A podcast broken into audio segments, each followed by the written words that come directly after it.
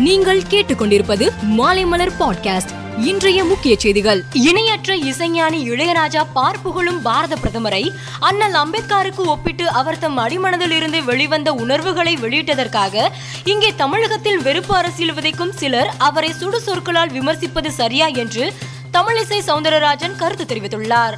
ஊட்டியில் கோடை சீசன் களை கட்டியுள்ளது. கடந்த பதினான்காம் தேதியிலிருந்தே ஊட்டியில் உள்ள அனைத்து சுற்றுலா தலங்களிலும் சுற்றுலா பயணிகள் கூட்டம் அலைமோதுகிறது. ஊட்டிக்கு வரும் சுற்றுலா பயணிகளில் பெரும்பாலானோர் தங்களது சொந்த வாகனங்களிலேயே வந்து செல்கின்றனர். இதன் காரணமாக அனைத்து சுற்றுலா மையங்களிலும் கடுமையான கூட்டம் காணப்படுவதுடன் மாவட்டத்தில் உள்ள அனைத்து சாலைகளிலும் கடும் போக்குவரத்து நெரிசல் ஏற்பட்டுள்ளது. பிரதமர் மோடி நாளை முதல் இருபதாம் தேதி வரை குஜராத் மாநிலத்தில் நடைபெறும் பல்வேறு நிகழ்ச்சிகளில் கலந்து கொள்கிறார். ஏப்ரல் பத்தொன்பது காலை பனஸ்காந்தாவின் தியோதரில் உள்ள பால் பண்ணை வளாகத்தில் பல்வேறு திட்டங்களை நாட்டிற்கு அர்ப்பணிப்பதுடன் புதிய திட்டங்களுக்கு அடிக்கல் நாட்டுகிறார். அன்று பிற்பகல் ஜாம் நகரில் உலக சுகாதார அமைப்பின் பாரம்பரிய மருந்துகளுக்கான சர்வதேச மையத்திற்கு அடிக்கல் நாட்டுகிறார். அசாம் மாநிலத்தில் கடந்த சில நாட்களாக கனமழை பெய்து வருகிறது. அசாமின் பல்வேறு மாவட்டங்களில் உள்ள ஐநூற்றி தொண்ணூத்தி இரண்டு கிராமங்களில் இருபதாயிரத்திற்கும் மேற்பட்ட மக்கள் கடந்த சில நாட்களாக கடுமையான புயலுடன் கூடிய கனமழையால் பாதிக்கப்பட்டுள்ளனர். இந்த புயலில் சிக்கி இதுவரை பதினான்கு பேர் உயிரிழந்துள்ளனர். இங்கிலாந்து பிரதமராக பதவியேற்ற பின்னர் போரிஸ் ஜான்சன் இரண்டு நாள் பயணமாக இந்தியா வருகிறார். இருபத்தி ஒன்றாம் தேதி குஜராத் மாநிலம் அகமதாபாத் நகருக்கு வருகை தரும் அவர் அங்கு முன்னணி வர்த்தக நிறுவனங்களை சந்தித்து இரு நாடுகள் இடையேயான வர்த்தகம் மற்றும் மக்கள் தொடர்பு குறித்து விவாதிக்க உள்ளார்.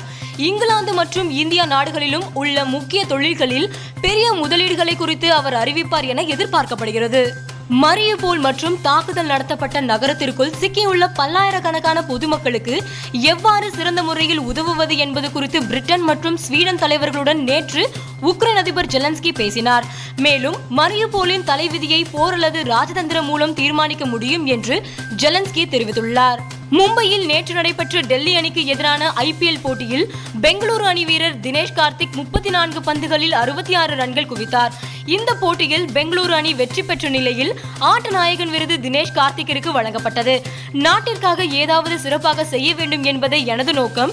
இது எனது பயணத்தின் ஒரு பகுதி. நான் இந்திய அணியில் மீண்டும் இடம்பெற அனைத்து முயற்சிகளையும் செய்து வருகிறேன் என்று தினேஷ் கார்த்திக் தெரிவித்துள்ளார். மத்திய பிரதேச மாநிலம் போபாலில் பனிரெண்டாவது இந்திய சீனியர் ஆண்கள் ஹாக்கி போட்டி தொடர் கடந்த ஆறாம் தேதி முதல் நடைபெற்று வருகிறது. இதில் நேற்று நடைபெற்ற அரையிறுதி ஆட்டத்தில் தமிழ்நாடு மற்றும் கர்நாடக அணிகள் மோதின. இதில் தமிழ்நாடு அணி கர்நாடக அணியை மூன்றுக்கு பூஜ்ஜியம் என்ற கோல் கணக்கில் வென்றது. இதனையடுத்து இன்று நடைபெறும் இறுதிப் போட்டியில் தமிழ்நாடு அணி ஹரியானா அணியை எதிர்கொள்கிறது. மேலும் செய்திகளுக்கு மாலைமலர் டாட் காமை பாருங்கள்.